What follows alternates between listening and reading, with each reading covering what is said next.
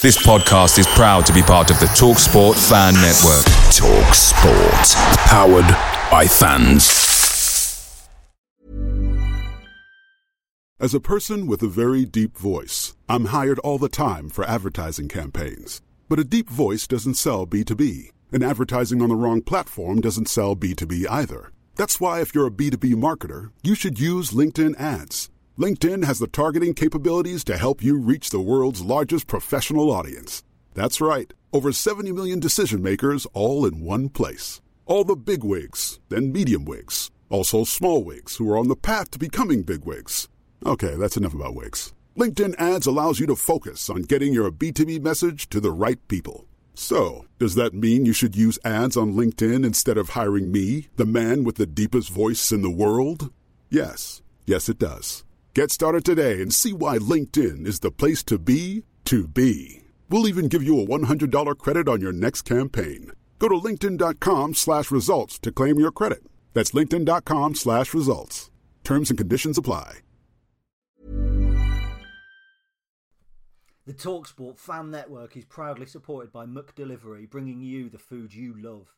McDelivery brings a top tier lineup of food right to your door, including my favourite, the quarter pounder with cheese. Mmm. No matter the result, you'll always be winning with McDelivery, so the only thing left to say is, are you in? Order now on the McDonald's app, and you can also get reward points delivered too, so that ordering today means some tasty rewards for tomorrow. Only via app at participating restaurants 18 plus. Rewards registration required. Points only on menu items. Delivery fee and terms apply. See McDonald's.com.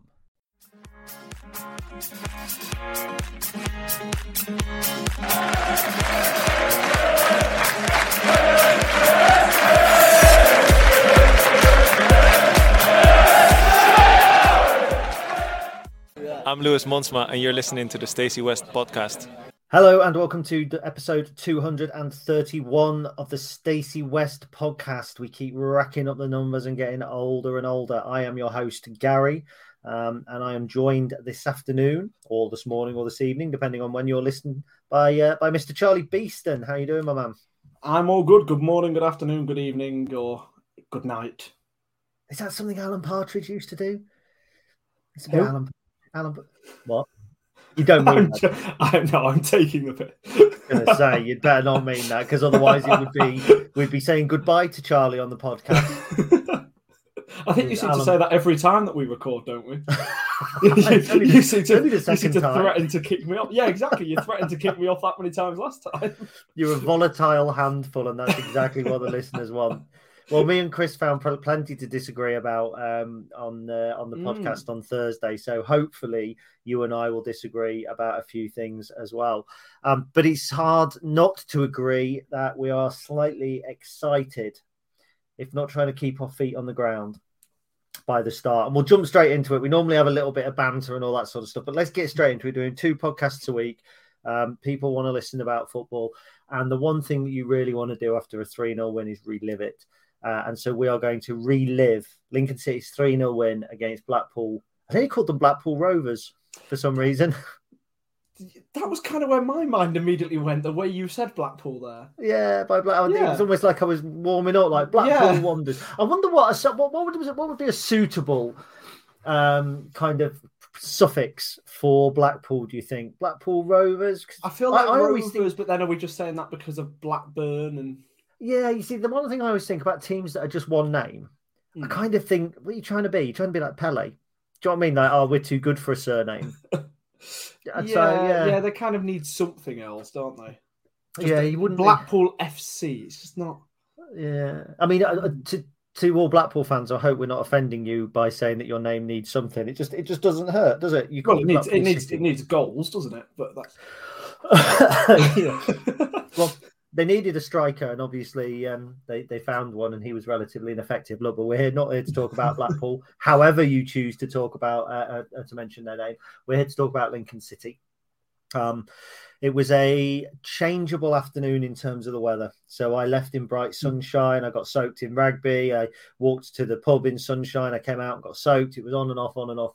And I felt that our first half performance was like that. And and what we normally do here is break down the first major incident, which was the the goal on seven minutes. And off airs Charlie's gone. Well, I spotted something after two minutes. Um, so we'll hand over to Charlie. You because you you told me you, you didn't feel nervous at any point after the second minute. Well, okay, okay, maybe that's a bit extreme, but the uh, the Sorensen had a shot in the second minute, but there was something before that. They had a chance, and it kind of came. It was a counter attack from us that led to the Sorensen shot. But their attack was, uh, well, I say attack. It was a very loose meaning of the word. But they tried breaking the ball into the box. Uh, the ball then kind of ricocheted up into the air. I think it was off uh, Jacko. Ricocheted up into the air, and then Sorensen nodded it down to Hamilton, who then played the ball back to Sorensen, who then played the ball back to Hamilton, and then they managed to go out. But there was like three or four just little consecutive passes, really short passes, that whilst they have pressure from the Blackpool attack, and it it just kind of oozed the confidence that we've spoken about Ethan Erhahon having, and we'll, we'll move on to the confidence that, that that man's got a bit later on, I'm sure. But the fact that the players were able to just be so confident on the ball in our defensive third was really reassuring. Um, and it did then ease away so many nerves from myself. And then obviously by seven minutes, they were evaporated almost. But yeah, I mean, it's interesting you say that. I've just looked at the the, the passing numbers and the, the kind of relationships building between one or two of the players. And obviously, mm. most of our passes are exchanged across the back four, uh, the back five rather. Um, but yeah, we'll, we'll come on to that. So yeah, seven minutes in, we have already conceded a decent chance. Then Callum Connolly, a centre back, inexplicably being paid played at left wing back mm. by Neil Critchley to zero effect. But he got into a decent position, volleyed hmm. over. I thought we were in for a long afternoon, and I I disagree a little because I actually didn't feel all that comfortable in the first sort of seven minutes, which isn't a long while to feel uncomfortable.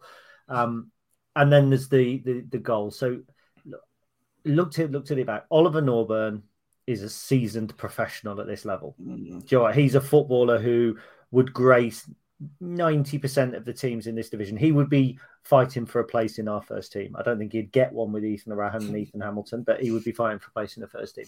That him and Oliver Casey have been pressed and hassled into giving the ball away yeah. in a in a golden position. And he's, you know what, it's Danny Mandroiu. And people, I see sometimes Danny Mandroiu gets a little bit of criticism for being the, you know, he's all flicks and tricks, but he's a hard worker. And he mm. worked in a good double press with Ben House to win the ball. And then he played a great ball through that I've just done a League One podcast and I've talked about the tackle from um, Marvin Ekpiteta. And what on earth is he thinking? Because he's he's like, and I, I, said this on the League One podcast. So if you listen to both podcasts, first of all, honestly, I think you should have had enough of me by now. But secondly, apologies for the repetition. He's what happens when you're playing FIFA and you press the the the, the slide tackle button by accident. Yeah. Because he came in from nowhere. Yes. It's I, I watched it I watched it back again uh, about about half an hour ago whilst I was setting up for this. And it just looked like it was in slow motion. He's just sliding in. And Ben House, he, he just looks like he stops, turns around, sees him coming, and goes, All right, then I'll have that. I love that. It, yeah. And I, I, see, I saw one comment, and I'm not going to get bogged down in uh, sort of too many fan opinions, but I saw one comment that kind of says, "Oh yeah, Ben House, Ben House has definitely won that." Well, he has, but he didn't exactly have to do anything to win it. It was he's been slid straight into like like the defender had just slipped straight over. I'm not going to try and pronounce his name uh, because I will mess it up. But it was, yeah, that. Um, it, it was just unbelievably poor, and quite frankly, if that was our defender, we'd well, we'd want him bench for the next three matches. Well, here's an, here's the interesting thing for me. Uh, he wasn't booked. No. And I just I think it was a clumsy challenge. I think if that mm. happens anywhere else in the on the pitch, he gets booked. Yeah. But you know, I, I, to be fair, Martin Coy, the referee, I thought was was spot on all afternoon. I thought mm-hmm. he had a really really good game, and that's not just because he gave us two penalties. So, so yeah, Stonewall penalty. Mm-hmm. City put it away. I mean, you you you'd back Danny Mandroiu over almost anybody I can think of in history for taking a penalty with Lincoln. I mean, Matt Rhead was pretty good with penalties. John Akinde, you would never back him, and he scored almost every one. But I mean, I know Mandroiu missed one in pre-season against. He did. I want to say Boston. Harrogate, Was it- Boston. was it- no, was it not the Boston he scored one against Boston. Oh, he scored. Oh, it was the Kings Lynn one. Then the Kings Lynn one. That's Yes. right. He missed and then Yes. and then scored from the rebound. Um, confident penalty. I mean, I, I thought their keeper actually. That's a great method to try and save one. He was, he was in all parts of the goal. I mean, and then yeah. it was actually straight down the middle. I didn't feel confident after that, Charlie, like you did, because the first thing I thought was, "There's 83 minutes to go here," and and, and that's, that's the pessimist in me. And I'm thinking back to the playoffs, 83 minutes against Blackpool, Yeah, well, one well, yeah, yeah. Now, part of the reason I felt more confident was because we, when I did the preview with the Blackpool fan on Thursday evening, I was also then uh, on their podcast, and I sat in the their whole podcast, and I listened to the to the three lads on there talking um, sort of about about their chances, and they were really, really pessimistic. They said they were saying things like we can get the ball, we start getting towards a channel, and then people just turn around and pass backwards. And actually, CJ Hamilton had a much better game, I thought, than what they were expecting him to have. Yeah. Not saying he had a great game, but he had a much better game and a much more attacking game than what they were giving him credit for for the past three matches. Obviously, I'm not, I didn't see those 3 0 0 draws, so he, this may have been an anomaly or an improvement, however you want to call it. But it was the fact that they weren't expecting anything that actually made me more comfortable. The only slight thing is that they they did turn around and say that oh us going one or two goals down may be the making of us. And yeah, they created chances. We'll, we'll get onto them. They definitely did have their chances in the game. They'd already had one by that point. But in terms of clear cut chances where they could or should have scored, realistically, I can only think of the one. Yep. Well, first of all, I agree 100% about CJ Hamilton. I thought he was their major threat. And that big crossfield ball was causing us problems early doors. Uh, I thought Jack Borers had a little bit of a torrid time in that first half. Um, I mean, he was done for pace by CJ. He was done a couple of times in the air. Uh, there was a moment, I think, from a, a, a cutback where he, he, he kind of lost his man as well. So Yes. I, he recovered well and he showed that he's got the right Mhm. mentality because small, I've seen players, Sean Roughan last season, after a couple of kind of dodgy moments, would often kind of shrink back into his shell. Mm. So fair play to Boris. But I thought CJ Hamilton was their major threat. I thought after the penalty, it was a bit of a nothing game. Um, and, and we had in that first half, I think, three shots, two on target. Well, one of those was the penalty. Our XG was 0.8, a penalty 0.75.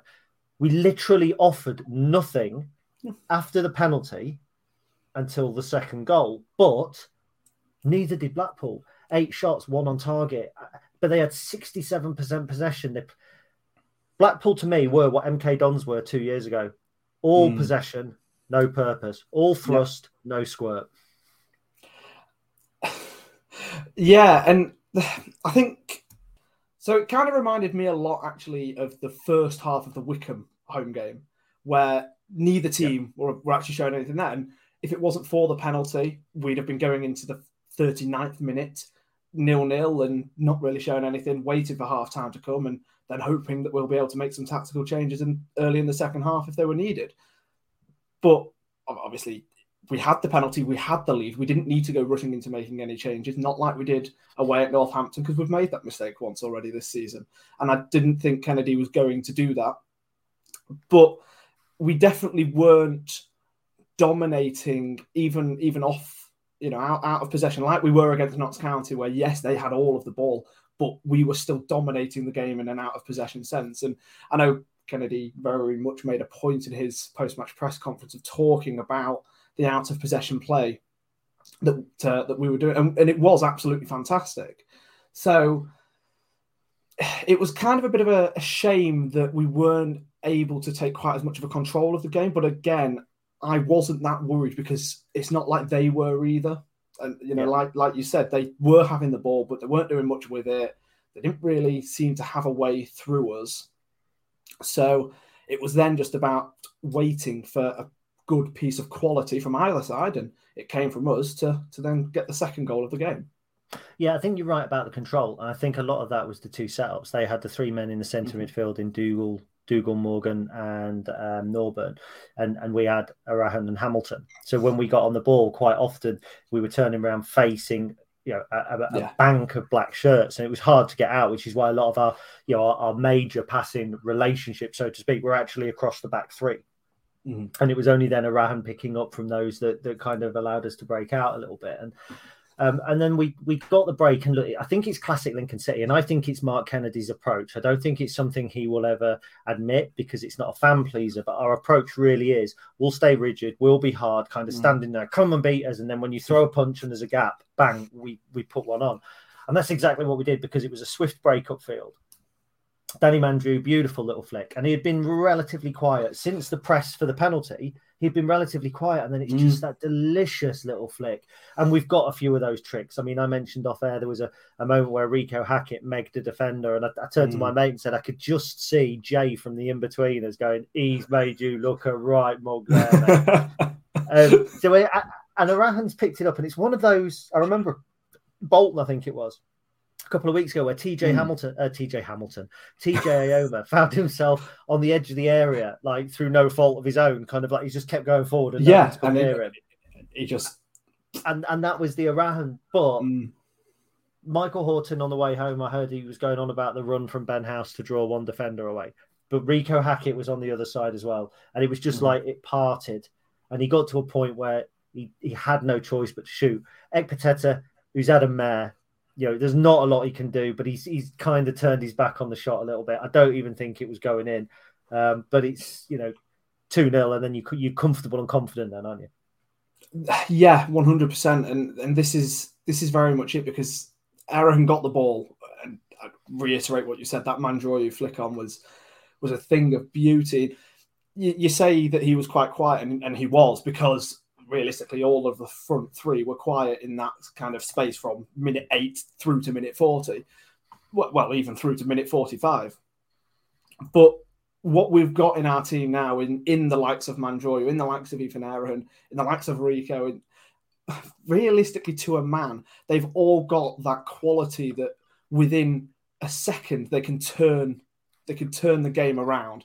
Um, and like I said, that little flick, and then the run. The, um, Blackpool defenders clearly had the task of cutting out cutting out the passing lanes, stopping stopping the balls going through to Howe, stopping the balls going through to Reeco.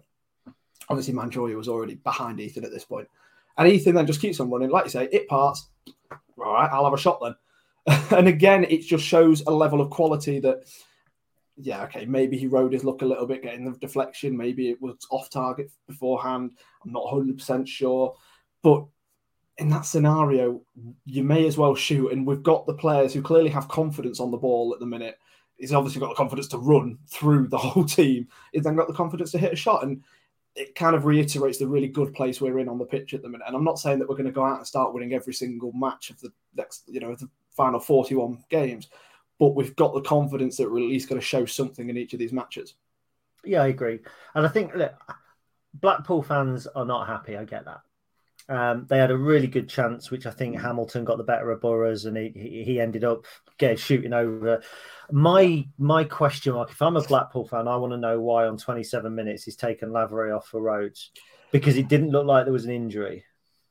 I so so I obviously had the audio commentary whilst I was watching the game yesterday, and they they did make a comment that it looked like he was uh, rubbing his hamstring a minute before he then got subbed off. And then, he didn't look when happy went when right- he came off. Then did he went right, right down the tunnel. But then is that just him not being happy because he's having to come off because of an injury? Could be. Yeah, it could be. I'm not. I'm not sure, but it's it's a possibility.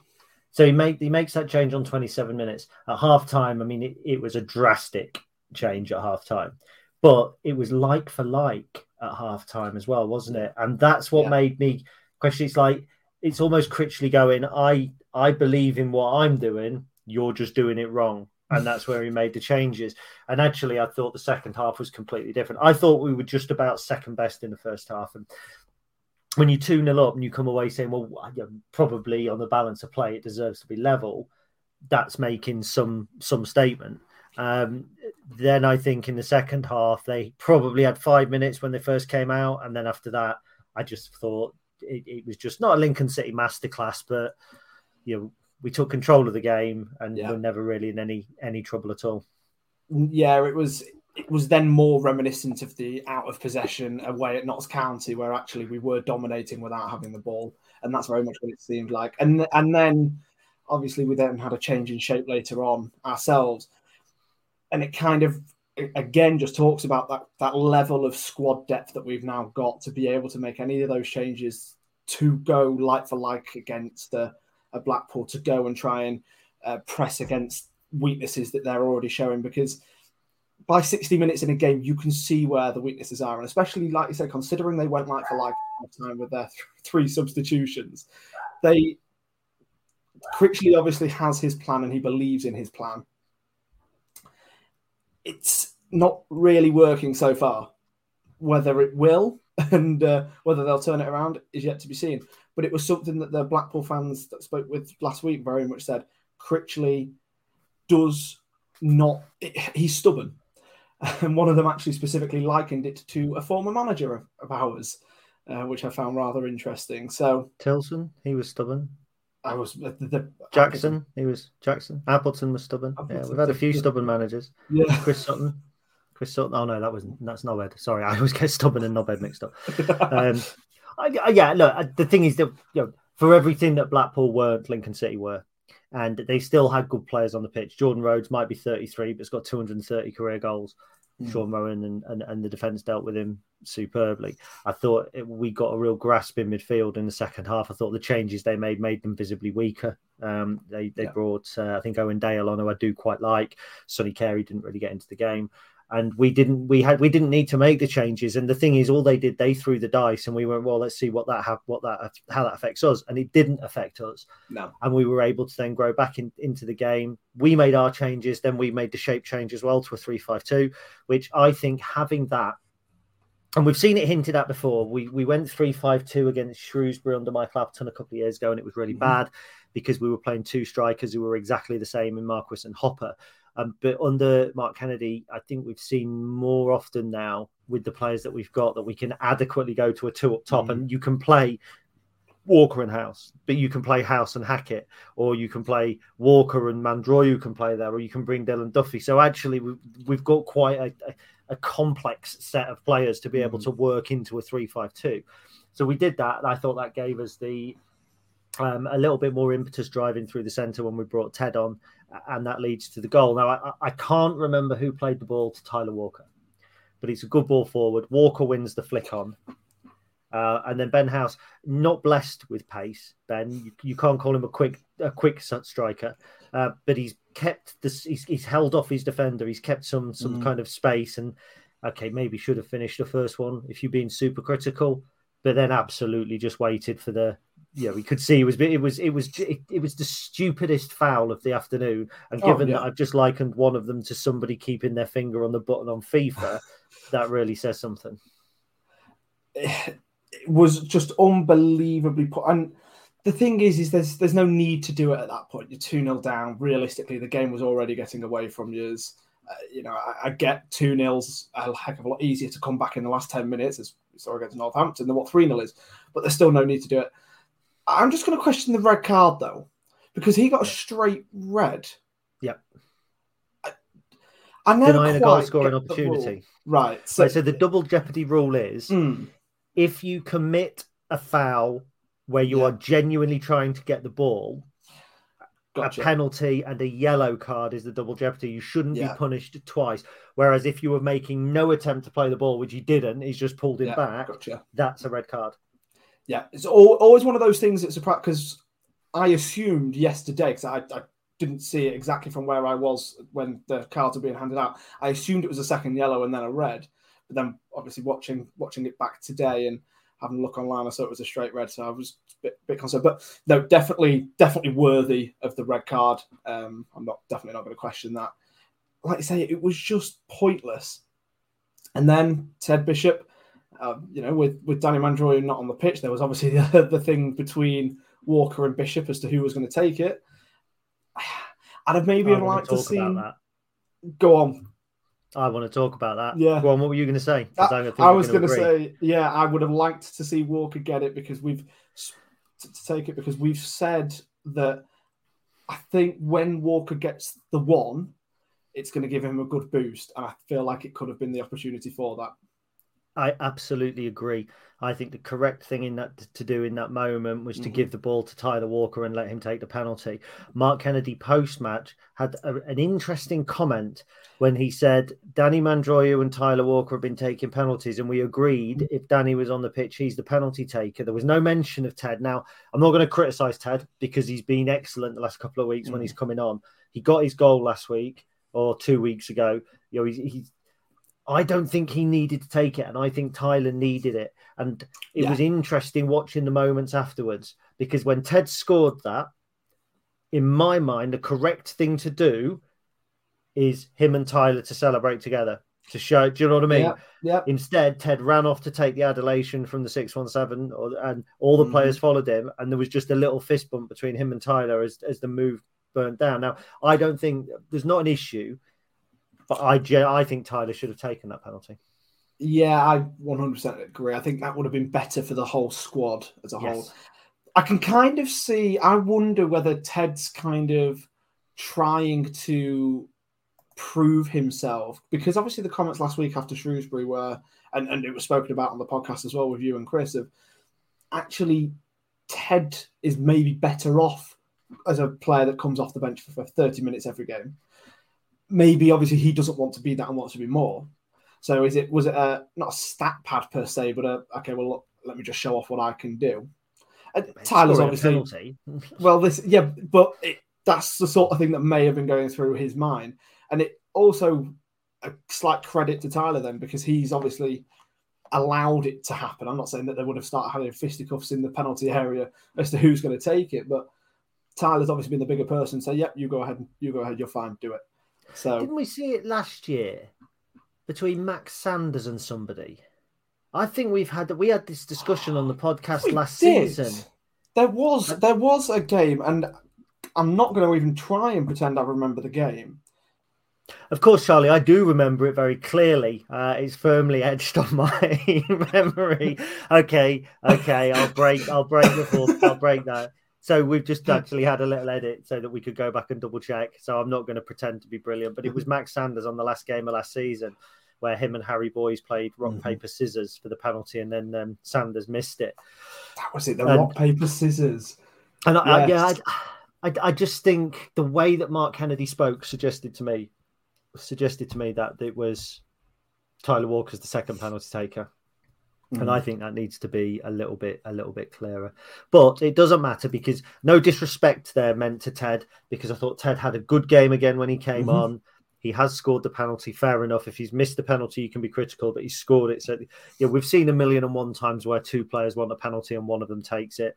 Ted's taken it. He's improving um, kind of week by week. His fitness is growing. Maybe he needed it. Maybe he needed the, the lift Mhm. as well. Tyler Walker will score goals for us. I just, yeah, I think Tyler looks like a confidence player to me. I think when he gets one, he'll get a couple. Yeah. Um, but can I just point out there was a chance that we had in the second half, and it was um, Reeco Hackett just missed a, a stab at the back post, and it was Danny Mandroiu cross.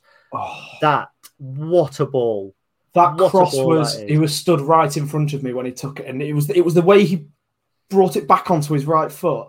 Yep. and just swung that in, and the defender just stood there, didn't even try to defend it, just stood there as if to say, "Oh." I think they were just as in awe about it as what we were. It was It was in the- it was incredible. it was in the perfect channel between keeper Mhm. and um and, and defense and yeah and Reeco's actually reacted quite well because I don't think any of it I mean that's that's a pass that graces a Premier League ground uh, pitch and um I get excited about Danny Mandroiu because in terms of his skill he's every bit as good as George Grant as mm-hmm. Pete again he's he's just an artist and if he you know the, the longer he plays for us I mean the, he got what the assist yesterday.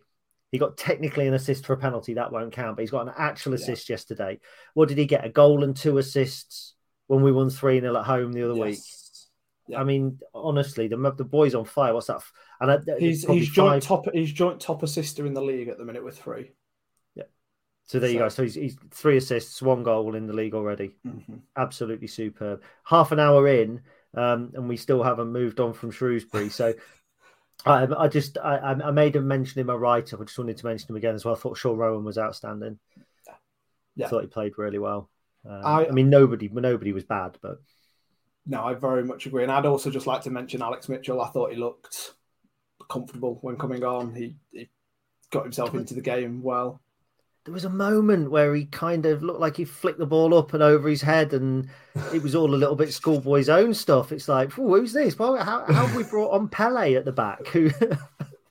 He was just trying to show off, wasn't he? First, oh, he, I His- tell you, he reminds me a bit of. He, he reminds me of like you know these like young grime artists, white grime artists who come through like that. Is there a guy called H or something like that? Is it a letter H or something? I don't know. He, re- he looks like that. He looks Sure. like any minute now he's going to start breaking out into a rap, and he's got gold chains and he's dripping in Da Vinci or whatever. Um, that's what happens so when yeah, you've been up in Scotland for the past year. yeah, I think he's going to be a big addition.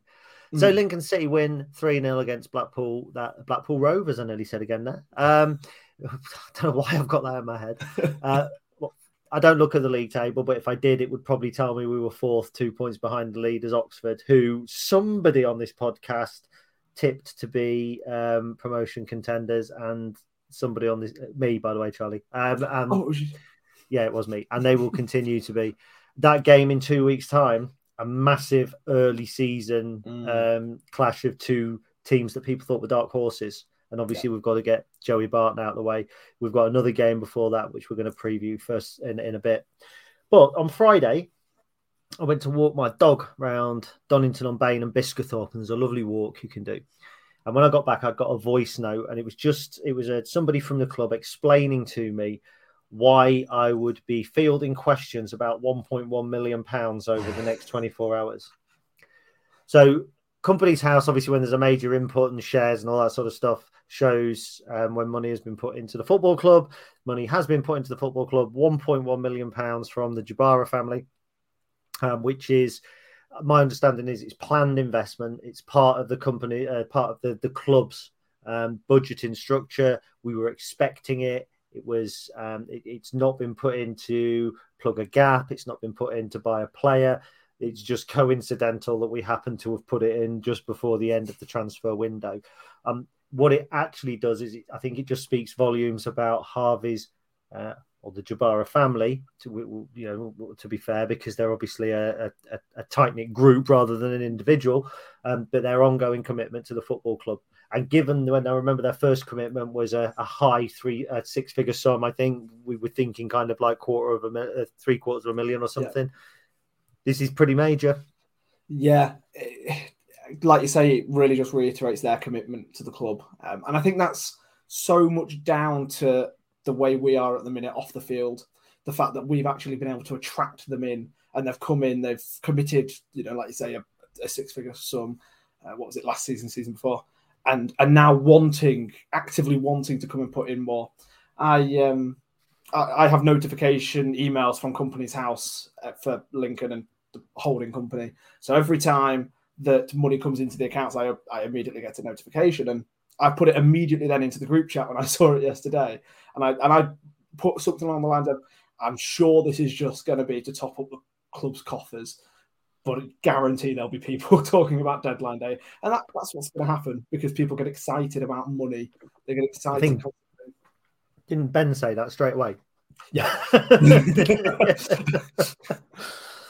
but it was like it was all it was always going to be part of the planned uh, budget. We know that we've got two to two and a half million that we have to plug each year from owners. From let's be honest, kind of donations from the owners at this stage. You know, if we were to stay in League One for the next ten years at the current rate, the owners are going to lose money year after year. But they're wanting to do this to try and push the club forward because we are clearly a project that they have fallen in love with, and the fact that the Jabara family have clearly fallen in love with us is such a credit to the football club. Yeah, I agree, um, and I I respect Clive's judgment on anything because it's hard not to. Because Clive came into this football club when, despite the best efforts of good people, we were on our arse. The co-op bank had said they didn't want our business anymore. You know, we Mm. there wasn't a, a really clear way forward.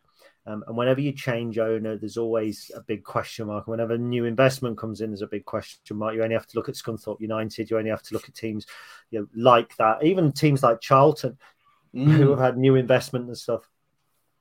And I think when the first when, when American investors were first floated, you kind of you can get a little bit worried knowing about what happens for, to the bigger clubs and and yeah. But that hasn't been. I mean, I, would, I was lucky, and me and Ben and I were really lucky to be able to go out for a meal with Harvey and Missy, uh, and and the, the, you know directors and people a couple mm-hmm. of years ago now, um, and it just struck me how kind of honest and open and willing to learn at the same time. Kind of, yeah. you know, was really keen to to just take in everything about the club. They're often over here. They're often at games, mm-hmm. so it's a positive. And I'm not talking about the fact that seven figure money has gone into the club. That just that it's, I don't know, it's sustained. You know, sustained investment rather than a lump sum. Mm-hmm. We're not doing a Fleetwood. We're not doing a you know putting throwing loads of money at a transfer window. But we have been aggressive in this transfer window it's not about the money for me. It's about the people that are putting the money in, and the people that are putting the money in are the right people, and the money is right. So it's like you say, it's a real positive, and I've got so much respect for uh, for the Jabaras and the fact that they're over here all the time. Um, for those that are attending the fans forum on Thursday night, I do believe, well, in fact, they're I know they're over here for the uh, next weekend, and I believe they'll be at the fans forum. Obviously, Clive's been over here for for um, for what almost a month now, and he's come to all the away games. He's, he, Clive is one of the most approachable people that I've ever met in football.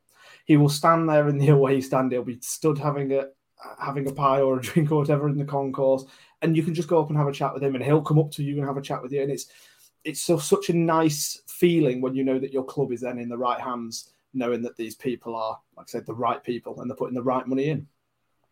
I do wonder if the pie that Clive would be eating is one sponsored by Port Vale and etc., or it could be from McDonald's. Speaking of which, should we take a moment to see if I'm trying to sell you some McNuggets? We'll be back in a moment. The Talksport fan network is proudly supported by McDelivery, bringing you the food you love. McDelivery brings a top tier lineup of food right to your door, including my favourite, the quarter pounder with cheese. Mmm. No matter the result, you'll always be winning with McDelivery, so the only thing left to say is, are you in? Order now on the McDonald's app, and you can also get reward points delivered too, so that ordering today means some tasty rewards for tomorrow. Only via app at participating restaurants 18 plus. Rewards registration required. Points only on menu items. Delivery fee and terms apply. See McDonald's.com.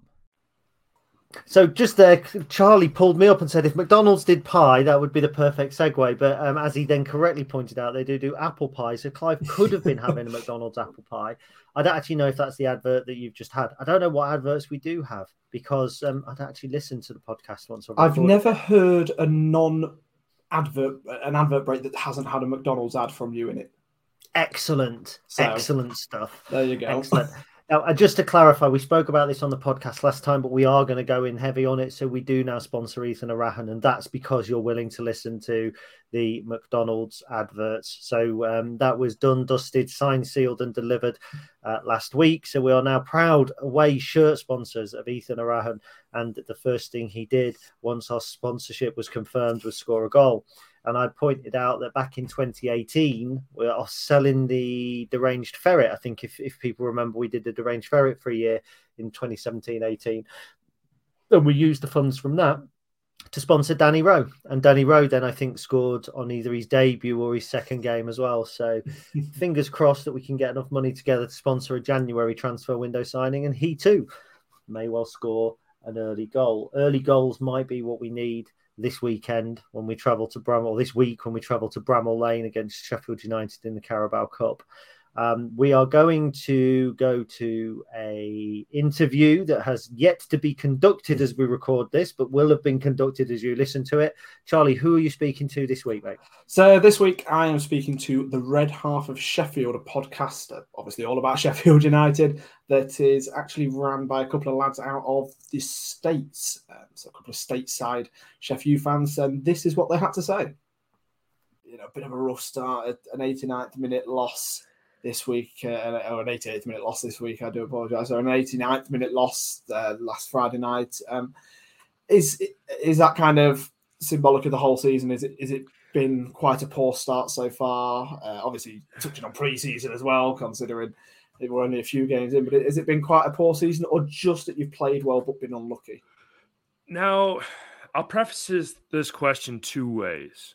Mm. We, you know, after we got promoted from the championship, going up, you know, we've having our best player, Iliman Ndiaye, Mhm. having probably our second best player in Sander Berge, um, or Burge, however you say it. He can Yeah. piss off anyway. Um, then we start preseason and start off okay.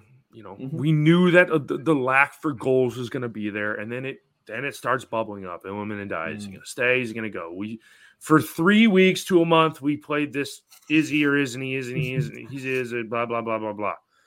Then he finally goes and pisses off to Marseille, to which he wanted to play Champions League football, and they're already out of the Champions League, so he should just stay with us. But um, so we get we cash that deal in, and it divides the fan base, and then Sander Berge goes, and that even more divides the fan base.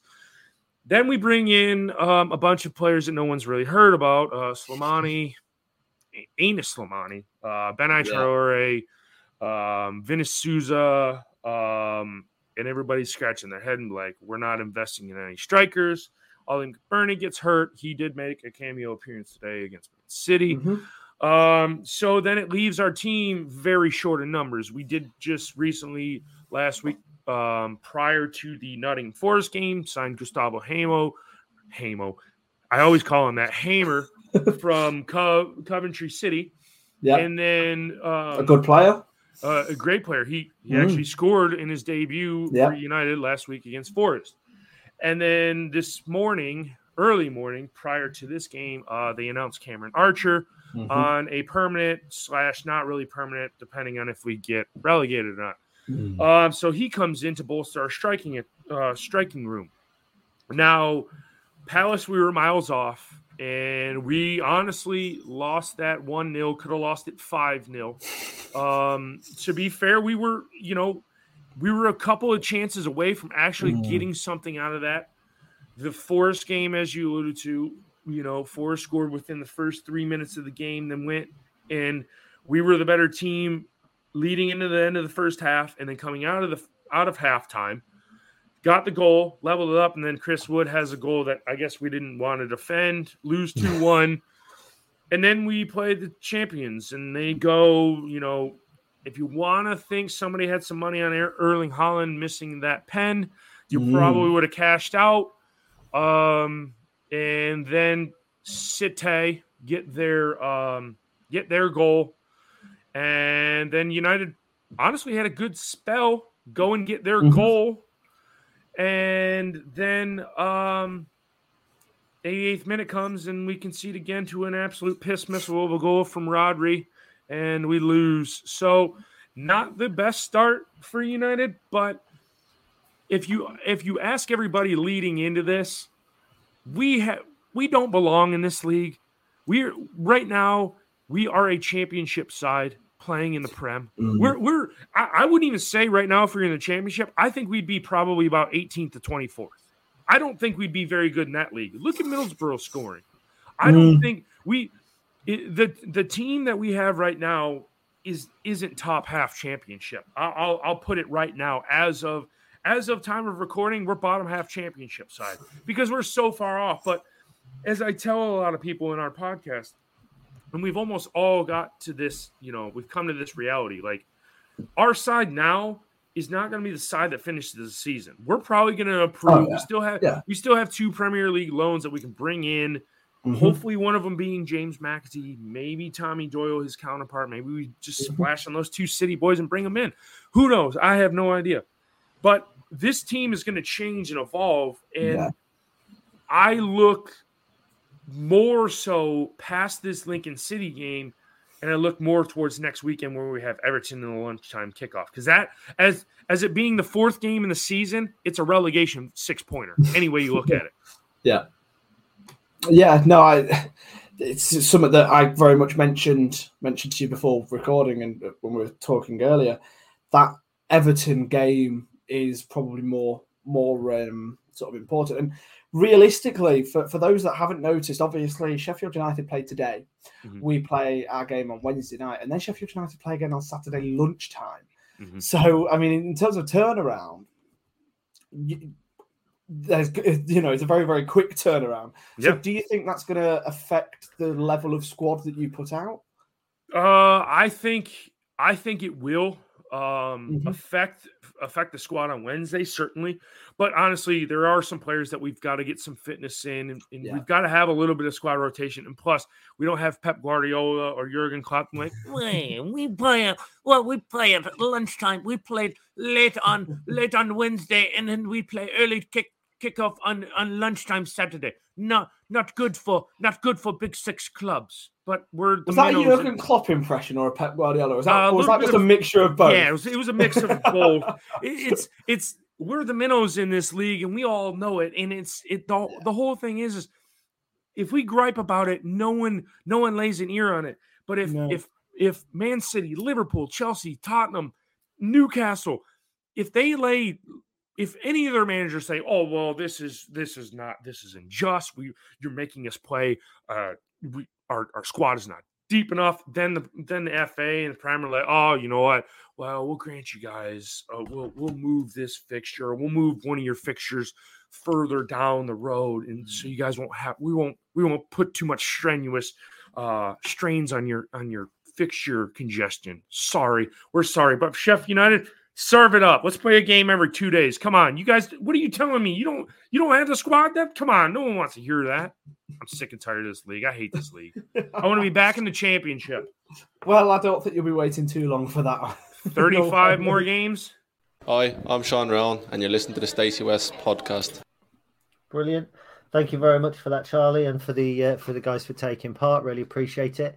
Now, I uh, remember kind of ten years ago, maybe thinking Lincoln City never get to play Premier League teams. You could I, I could count through the nineties the Premier League teams that we played: Crystal Palace a handful of times, Everton, uh, potentially Southampton, I think, in the Coca Cola Cup. And that was more or less it, I think, for Premier League teams. It was a big, big occurrence. Now, well, we have a Premier League team every season, don't we, in one competition or another? We've had Everton, we've had yeah. Liverpool, we've had Arsenal, we've had Southampton, Burnley. I actually think every season since that FA Cup run, we have had a Premier League side. Because was it then Everton the year? Because we had Everton home and away in consecutive years. So, who did we have in 2017 18 when we came out That- of the National League?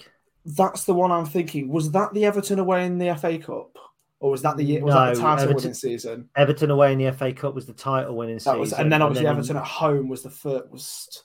in the um, League Cup was the next one. Yeah, it was. Yeah. And then Liverpool was the next one, then Southampton. So I don't think we had anybody Maybe not in 17 20 18 then, no. No, we didn't because we went out the FA Cup early doors to Wimbledon. We went out the League Cup to Rotherham, and we obviously won the Checkatrade Trophy. Technically, obviously, we played some under twenty one teams that season. Yeah, we played Chelsea. 21 We played Chelsea that season, so there we go. 21s. Yeah, yeah. So we get a lot of Premier League teams of late. You only get Premier League teams by progressing in cups, so it's not it's not a gimme. Um, will there be Charlie a more winnable game against a Premier League team than this? Right. Let me state my case. Why? Because I had this conversation with my dad uh, on Saturday. Mhm. First of all, they played on Sunday against Manchester City. They played then on Saturday again in the Premier League, I believe. So, two Premier League games, one of them a real massive test. They have lost key players over the summer and they will be expecting probably to be active in the transfer market as you listen to this in the hours after this or in the hours before and after our, our game. My dad said to me, Yeah, but they're a Premier League side, so their B team or their reserve should be able to beat us. But they haven't made signings this summer. They haven't made 11 signings that are, are, are reserves for them. So actually, their reserve side, let's say, is going to be players like, and I don't know if he's there or not or gone, but like the Will Osula or the Daniel Jebbisons and people like that. Players who actually have been on loan in our division in the Mm. past. Harry Boyes, not there, I know, but that sort of level of player is likely to be part of their reserve team as well as kind of their their their wider squad.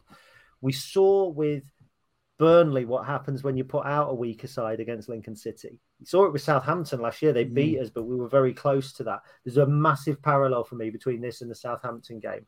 I think it's winnable. I don't think we will win it, but I think it's winnable. Yes, you've you've kind of just said everything that I was about to say about it. One hundred percent. Um, first of all, you mentioned Will Osula. Now, he was a player. I've got my notes sat with me from the podcast that me and Ben did. That was straight after the draw. So the draw was the Wednesday night. We did the pod on the Thursday, and one of the comments I made was, "Oh, um, you know." They may, if neither of them are out on loan, they may end up playing the likes of Will Osula and Daniel Jebbison against us again, players that have been at our level and hardly ripped up our our league. Now, Will Osula is currently starting in the Premier League against Manchester City for them. He has been starting. He started every game. He started against uh, Forest last week, and I and I watched that game, the Sheffield United versus Forest. They are a side that their only plan is to just lump the ball into the middle of the penalty area and hope that they can score from it it's, I was so so disappointed with them as a side, which made me really pleased because they're the sort of team that I feel are going to actually play into our hands. So I, I'm re- really reinforcing the whole winnable game aspect. You mentioned Southampton. Southampton. I don't want to get bogged down in mentioning referees, but we would would have won that game if it wasn't for Jared Gillets, or not just Jared Gillets, but the linesman last last season.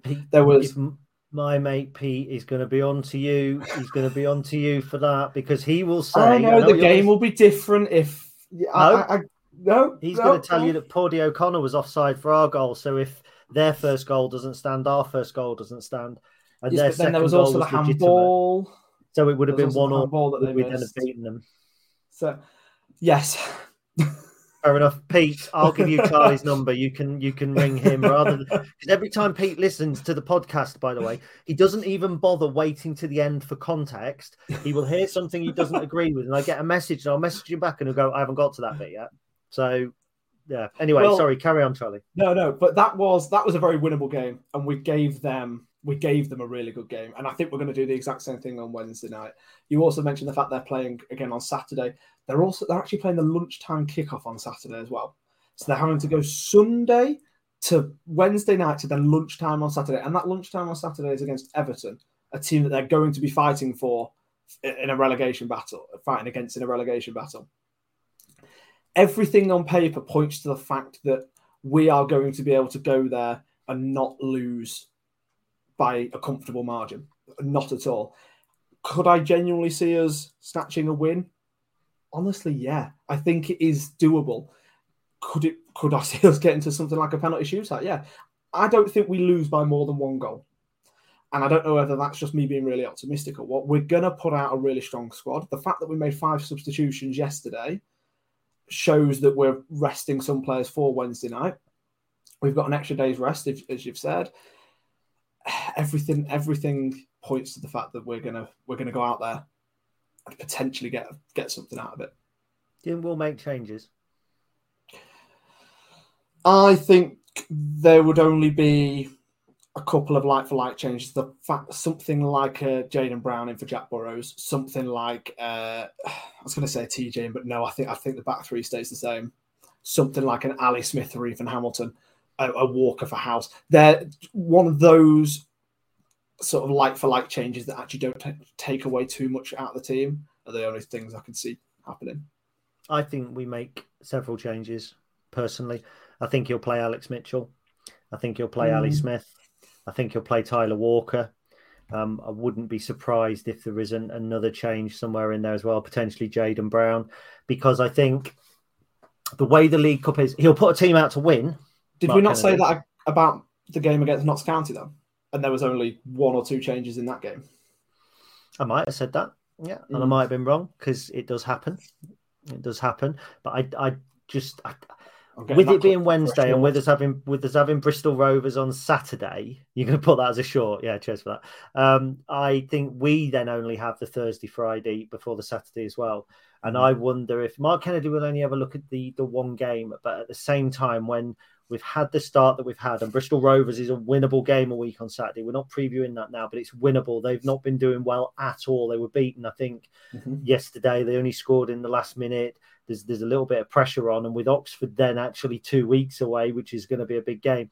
Mm. I I think that we will begin to use that squad, and I mean, that- it's, it's actually impossible to preview this, and we've done a good job of the last 10, 15 minutes because you, you can look at Sheffield United's setup and go, oh, well, they played 3 4 3, so they play three at the back, and this player mm. might play, and that player might play. Yeah, Will, Will Osula couldn't get in the Derby side, by the way, last No. season. He couldn't get a game for Derby County in our division. We were in with loan for loaning him. Um, he's actually the type of player that will probably thrive against the Lincoln City. Daniel Jebbison, who was on loan at Burton, Yeah. a couple of years ago, he's the sort of player that, that that might enjoy it. But it's not when you say play a Premier League team, you think about Liverpool beating a seven-two or Everton with Richarlison and the, the four-two. It's not that type of game. This is a you know a Southampton last season or something Mm. like that. So it's just really hard to um, preview. with all due respect to Sheffield United, I don't see like I'm talking their squad this season. I'm not talking them as a club, but I don't see them as a Premier League side. I see them more of a Championship level, and and they'll admit that themselves. They know they're in turmoil. They've had off the field issues. They've not recruited well enough in the summer. They are favourites to finish in 20th place in the Premier League. You know, I, I say that they are currently holding Manchester City to a nil-nil draw as it stands, but they they don't look like a squad that will scare us and that's that's a good thing. But it's also a is that going to lure us into a sense of okay, yeah, you know, we'll make a few changes. If we get something, we get something. If we don't, we don't. And actually, either way, we can be happy. We'll have taken three thousand fans to Sheffield. We'll have gotten the money, and it's not massive money. We've spoken about it before, but either way, it's it's a bit of a win-win for us. Yeah, it is. I'd rather have this game now than fight through another couple of rounds and it gets to Mm. Christmas and have to go to somewhere two days before Christmas and you know again Like risk the squad a little bit, like exactly like Yeah. Southampton. This Yeah. is the League Cup for me has always been get through your first round, so get through Mm. your Port Vales or your whoever's your Doncasters, get the Premier League team in the next round, go and have your day. It would have been nice to have it at Sincil Bank, but it's actually probably I I say it's more profitable to have it away, but we're taking three thousand, which, and if we were to have it at Sincil Bank, it, it would have been a, a ten thousand or an eight, maybe nine, nine and a half thousand. So actually, you need to see six and a half thousand home fans, and at the minute, I'm not sure that will be the case, but we shall see because it's a 60-40 split, I think, isn't it? After that, I believe it's 45 45 and then 10 to the EFL, isn't it? uh, okay, you should know you're on the fans supporters I- I- directive. I, know. Collective. I, I shall ask the question. Yeah, which will be too late then because people listening haven't got time to wait for your answer. So, I'll So- tweet out. There we go. Yay! You'll Yay. tweet out. Follow Charlie at whatever Charlie is at Twitter. I don't know, or X, or whatever. I don't call even it. know what I don't even know, know what I am actually. It's brilliant, isn't it? That he's renamed it X. Everything's X, but to Oh. find it on the internet, you still have to go to twitter.com. Yeah, yeah. You can't just search up X. No. And also, he can't remove the block function. Apparently, he was talking about removing the I block know. function. And then he had can't. community notes under his own tweet. Uh, Yeah, yeah. That was what brilliant. a knob. What a knobhead. right. So we're all going to Bramall Lane, or at least I am. I'm actually on jury service, so I'm going if I don't get a case. Otherwise, I'm going to miss the lift that I have planned, and I don't really want to be leaving Lincoln at quarter to six, six o'clock because it'll be a bit of a nightmare for the for everything. So at the minute, we're all going to uh, Bramall Lane, three thousand Yeah. dollars. It's an early season treat for Lincoln City fans. I would argue that we've already had a couple of early season treats, as in two 3 0 wins, back to back home 3 0 wins. I think somebody tweeted out earlier it has only happened 20 odd times in our history, back to back 3 0 wins. It's good. Yeah. Yeah. You wouldn't know. You, you'd know who bloody Alan Partridge was. You know, yes. I did start trying to research it last night and then just got bored and went and had a, a, a went and ate lamb instead, which was nice. Ooh. Um, we're in a good place, Lincoln City fans, at the moment. We are looking decent on the field, and we still haven't probably quite hit top gear. We've got a Premier League side in the in the win in the uh, in midweek, and Mhm. we're thinking we might go and win it. It's transfer deadline day on Friday, and we're not bothered. Nobody bothered. We're not bothered. We're not going. Who do we need? What do we need? Because right now we don't need anything. Anything we get is just garnish. Anything we Mm. get is just a bonus. It's You know, it's like we've been out for a really nice meal, and after the meal, they're coming around and saying, "Do you want seconds?" We don't need seconds, but it might just be nice. We'll always take the seconds, obviously, but Yeah, I did actually. We went to celebrity chef Rachel Green's house at um, Walesby a couple of weeks ago, and it was a steak night. It's it's it's pricey per head, but she cooks in her own house, and so we had this. was that steak that one that you put into the group chat? Yeah, yeah. we had Oh, steak and potatoes, and then I'd finished and I put it all down, and they came around with, "Would you like seconds? Would I like seconds? There's a bear shit in the woods, Rachel. Load this bad boy It's up." more if it's free, yes, please, would be my Yeah, well, response. yeah, it's- it- my my dad's a classic because my dad always he always has this attitude. Paid for it, Anna. And on the I got I got married as you know twice in the summer, and on the the first wedding we stayed at the Castle Hotel, and three months before the wedding, Dad had gone on and looked at the breakfast and saw that you could have as much toast as you want, not an all you can eat breakfast, as much toast as you want. And for three months beforehand, he was going, I'm going to have about eight rounds of toast. Well, I paid for it, Anna. I paid for it, so I may as well have it. It's like, Dad, it's warm bread. Do you know what I mean? You can have it. Oh, I paid for it. And when we got sat down and having the breakfast, he had two rounds of toast. He went, Right, well, I'm going to have another one because I paid for it. And that's all I ever say now. I've paid for it. I'm having it. Paid for it. And your dad. You paid for it. You're having it. Too right. It's the only attitude to have. We paid for our entry fee at Sincil Bank yesterday, and we definitely had it. 3 0 win for Lincoln City against Blackpool. Charlie and I will see you at Bramall Lane. And in the meantime, Charlie, Up the imps. up the ears. It's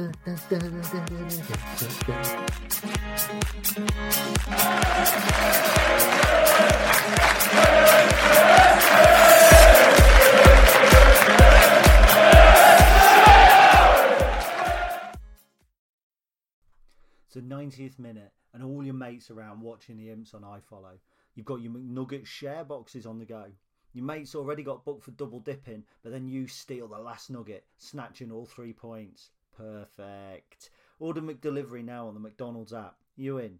At participating restaurants, 18 plus serving times, delivery fee, and terms apply. See McDonald's.com. This podcast is proud to be part of the TalkSport Fan Network. Talk Sport. Powered by fans.